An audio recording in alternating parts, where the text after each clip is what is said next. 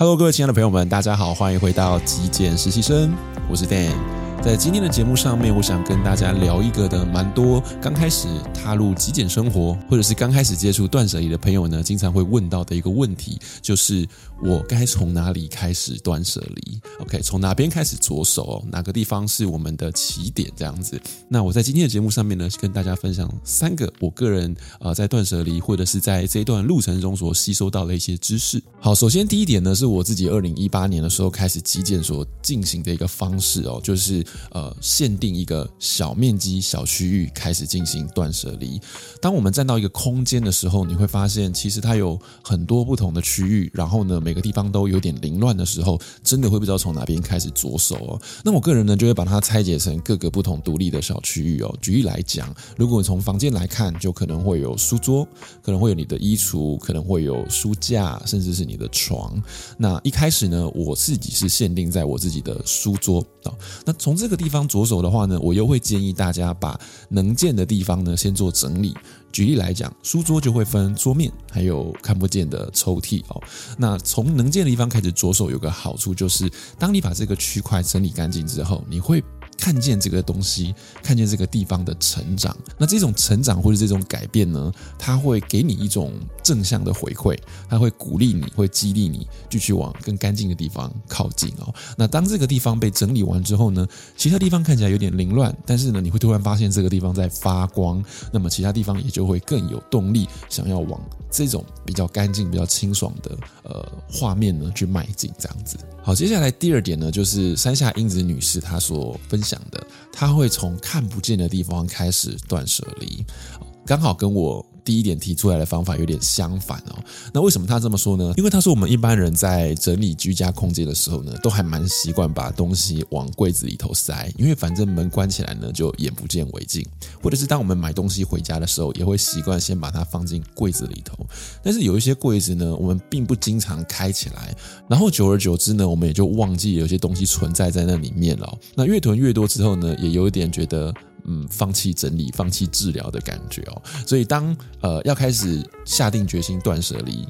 体检的时候，山下英子女士觉得可以先从这些最困难的地方着手，有点像是倒吃甘蔗的感觉。让这些地方变干净之后，她认为在其他的地方呢，在整理起来也会比较轻松。因为我们都知道，在断舍离其实整理的过程需要花一些时间，我们必须要花时间去判断这东西到底该丢还是该留。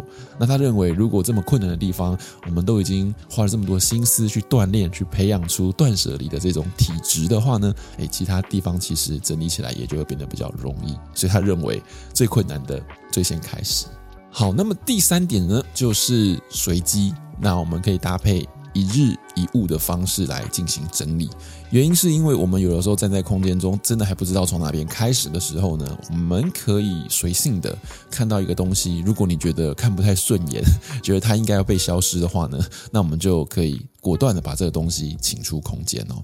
尤其是我们一开始在进行极简断舍离的时候，只要你的居家还不算太干净整洁，可能还蛮凌乱的。呃，那这些东西其实，在断舍离上面呢，应该是蛮容易的。我们可以从一些快过期的东西，或者是已经过期的东西开始着手。那这些东西在丢的时候，也许你会比较没有这么大的阻碍哦。那当然也不一定是把这些东西丢掉。如果它是快到期的东西，也许你可以提醒自己，把它赶快先用完。那么这也是一种断舍离的方式。也许你的保养品剩一点点。那就不要开下一瓶，我们就赶快把这瓶用完，我们再开启下一瓶，这样子，也许对呃你来说会比较容易一点。所以用这种一日一物的方式，也许在一开始的时候呢，比较不会有这么强大的压力，一下子要把整个空间给断舍离、极简干净。但是因为你规律的一天丢一点点，一天丢一点点，你也会慢慢感受到这整个空间慢慢的变干净。只要在这个过程中，我们不要再一直不断的买东西囤积进来，我想就会有一个还蛮显著的成果哦。好，所以断舍离从哪边开始着手，没有一个正确的答案。其实每一个人的标准不一。那我觉得提供给大家的方法呢，也可以参考参考。如果你自己有你自己想要的节奏或自己的方法，那我觉得也是很不错的。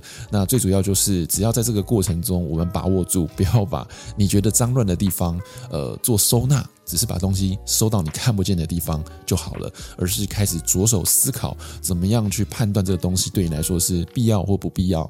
那必要的东西留下来，不必要的东西就请出你的生活空间，或是赶快把它用完。那我想这个就是练习断舍离头最重要的一个核心价值了。